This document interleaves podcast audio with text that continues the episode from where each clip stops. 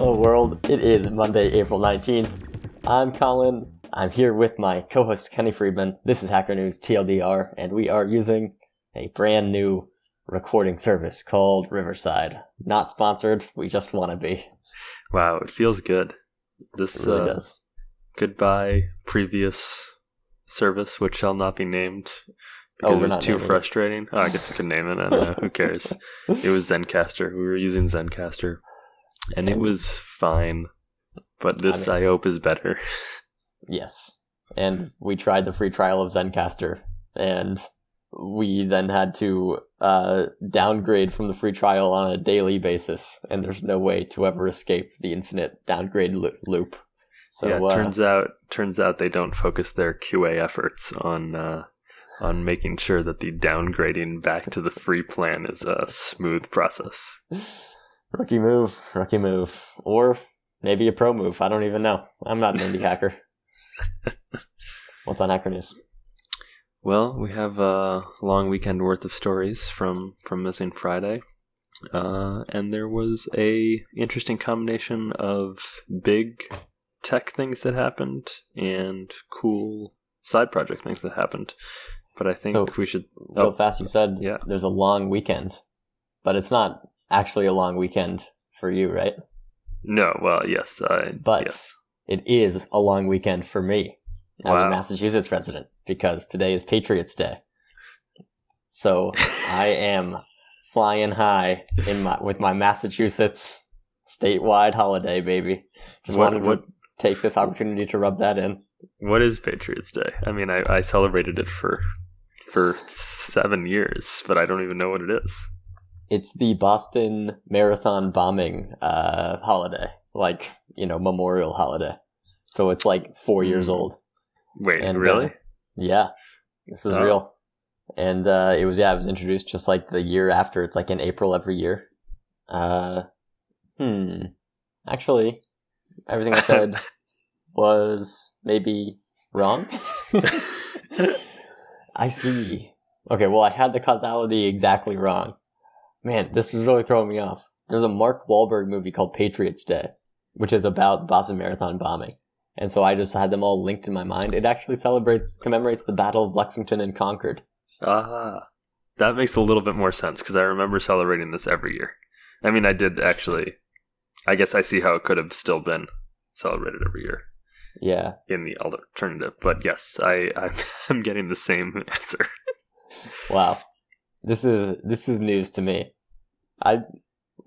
Surely it was clear on our call. We don't need to get into it. But yeah, I've been under this misapprehension for years now. This is good. This is the value of doing a podcast, I guess.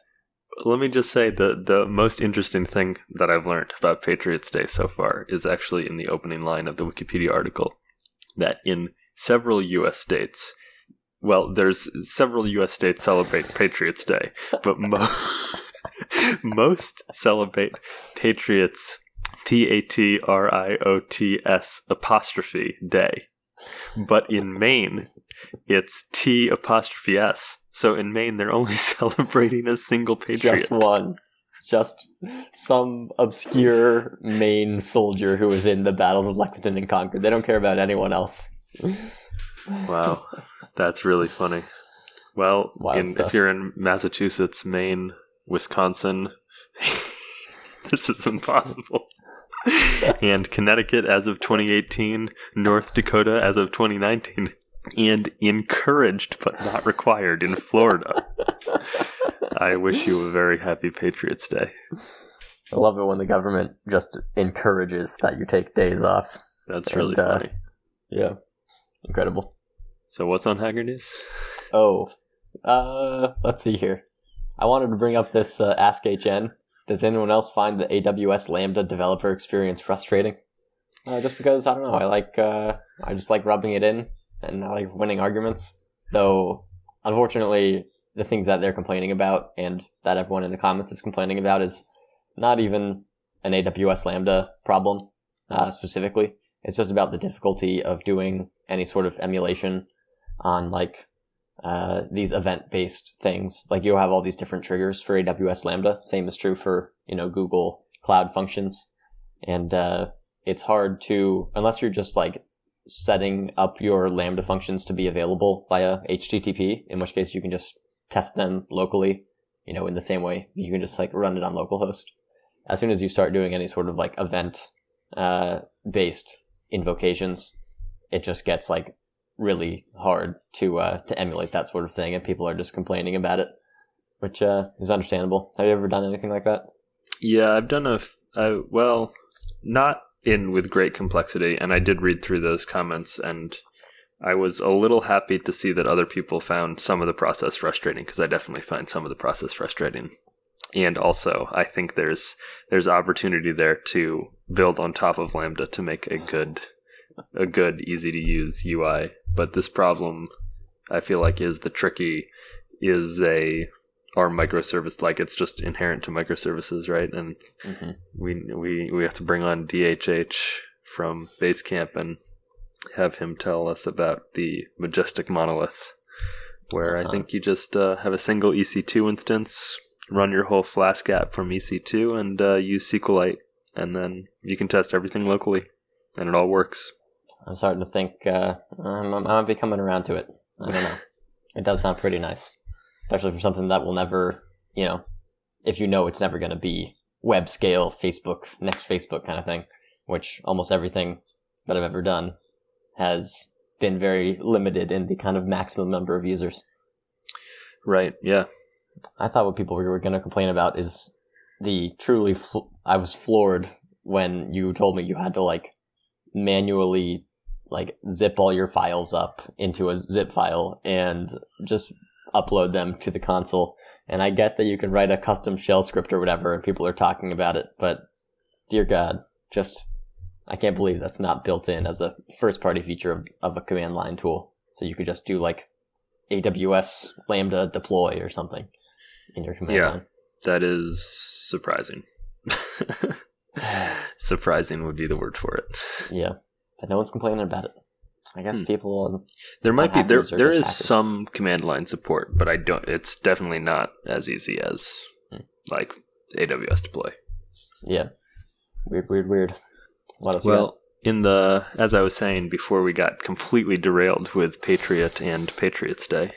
There was some like large tech news, like big company tech news, and the one which is sad is that 2 people died in a Tesla car crash. Mm-hmm. Did you see this? I just saw the headline, but didn't see any real details. Yeah, it was a self-driving car issue, and they know this, and here's where the story gets annoying. They know it must be a self-driving car issue because there was nobody in the driver's seat. Wow. Oh, that is bold. Yeah. So these people were somehow driving. I don't know. Like, I guess the details are still unclear, but they said the people on the scene are like 100% positive that there was no driver in the driver's seat. So these people were, I guess, driving in a car that had level 2 autonomy with nobody in the driver's seat. Oh, my goodness. Not a good move. But it, I think, rekindled the debate on, with these autonomous vehicle features, how much should there be safety features ensuring that somebody is still paying attention until the cars are good enough. And Elon Musk has resisted putting things in like eye trackers or steering wheel, like requiring your hands to be on the steering wheel sort of things. Or just maybe put a weight sensor on the driver's side seat at the very least. This is a new one. I'm actually very surprised that anybody would try this. That's pretty wild. I mean, I'm seeing here the vehicle was traveling at a high speed when it failed to negotiate a cul-de-sac turn. So it was just like cruising down like a residential street at high speed and then hit a cul-de-sac and like didn't know what to do, and just like powered straight through the cul-de-sac, I guess, and hit a tree. Yeah, weird. That is very strange. Very odd. Well, this photo is pretty insane. Yeah, it doesn't look great. Yeah. What else we got? There was a story here, thanks for the bonus, I quit. It was, I think, the top story of Saturday or Sunday.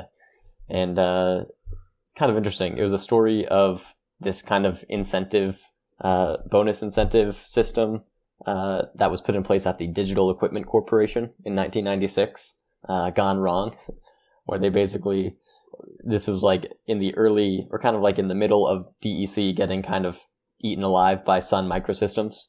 So it's like this, you know, formerly huge tech company that's just like in the autumn of it, you know, the autumn of its life. It's kind of like winding down in terms of relevance and how desperate people were getting at the time. And on, they were trying to create like a, you know, some new microcomputer. And they basically, the leadership decided to set aside $2 million for, you know, additional bonuses that year. But then it was like this complicated scheme where the bonus was apportioned to the teams, proportional to like how much time and money they cut out of their designs. And right.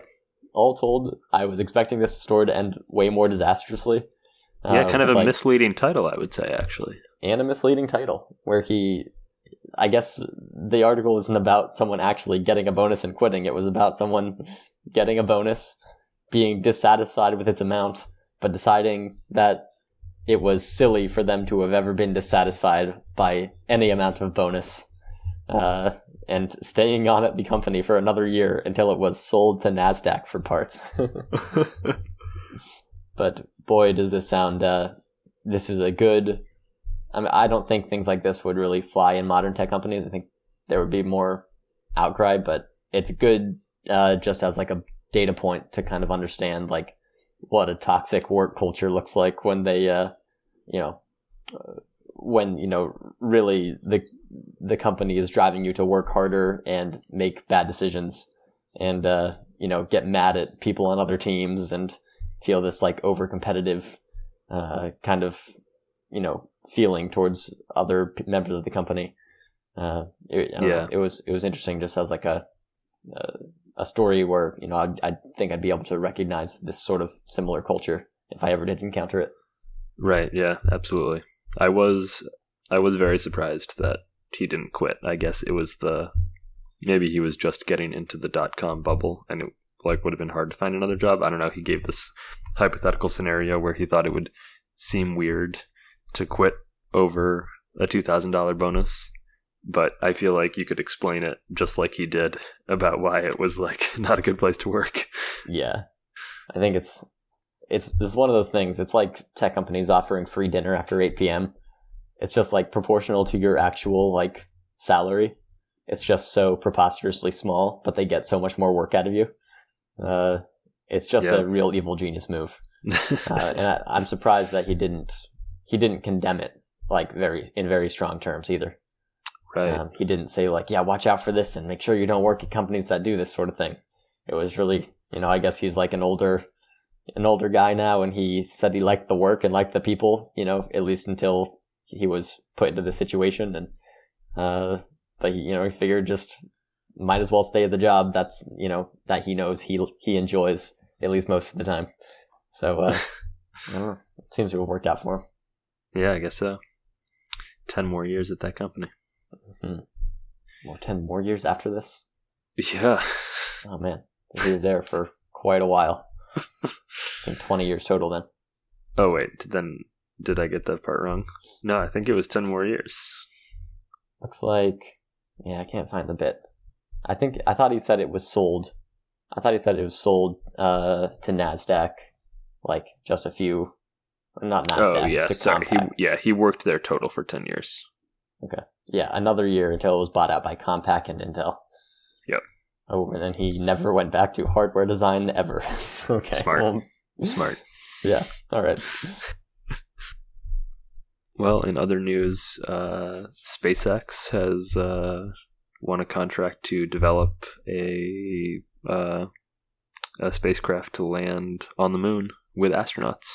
Ooh, so this was like an ongoing battle between Blue Origin and SpaceX, and I guess a few other places that were trying to win this NASA contract. But SpaceX got it, so we'll see if if SpaceX can land some people on the moon, and then it's just hop, skip, and a jump away from Elon hanging out on Mars.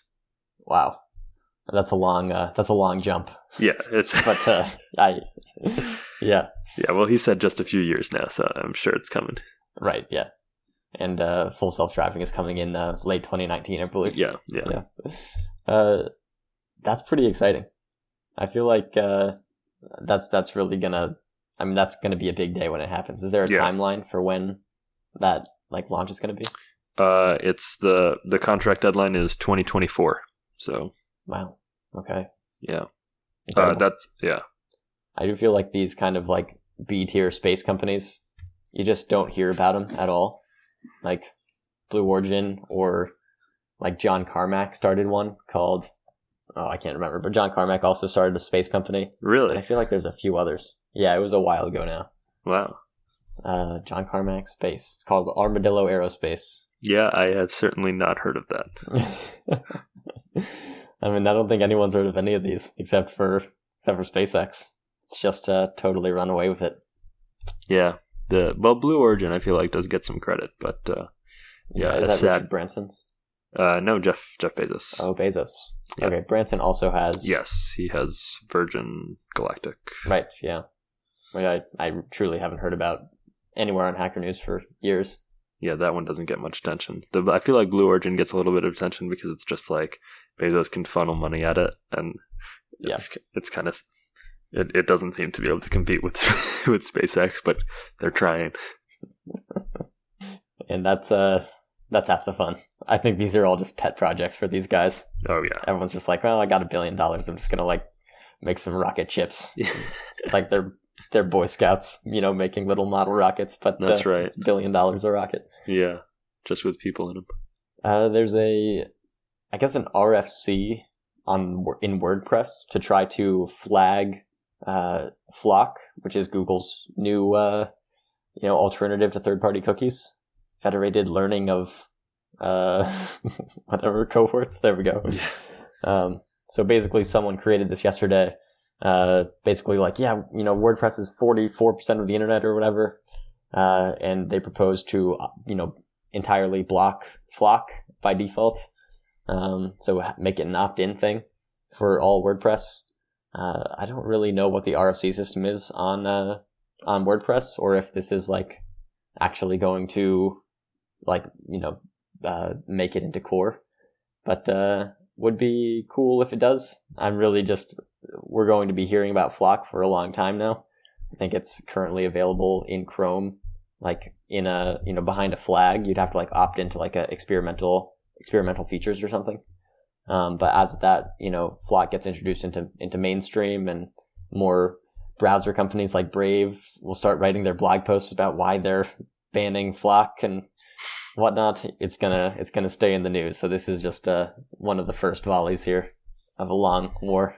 Yeah, we'll see how long this war plays out though, because so far they're the four. Alternative browsers have all said they don't want to do it. So now we've got Brave, Mozilla, Edge, and I think Opera. Okay. All say that they won't do it. So I agree, it's going to be a war, but I wonder how big of a war it's going to be. Yeah. I mean, it kind of doesn't matter given how big Chrome's market size is. That's true. This is something that people were arguing in the comments, which is yeah, they have 60 or 70% usage now worldwide. So it's worth it for Google to do this, even if it's only in real Chrome. Right. Which I feel that is interesting. Yeah. So it's not something that even needs buy-in, though. It is interesting where each individual browser needs to ship with its own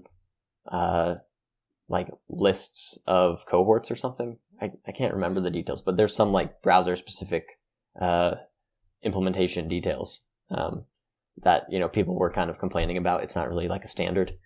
Anyway, I think this is gonna just be the next what's that technology called that? Oh, AMP, Google AMP. At the end of the day, everyone and their mother came down hard against Google AMP, and it just never mattered because it just happened, and everyone, all the publishers bowed to Google because, you know, they needed the traffic. That's true. I don't know. So I think, well, this is a little different because it won't actually affect the user experience even. You know, you won't have that like weird AMP, like page within a page thing that is extremely annoying. So yeah, I imagine this will just be the same thing. It's just Google will, it's, you know, it's going to happen. And if you don't like it, you know, switch to Safari, I guess.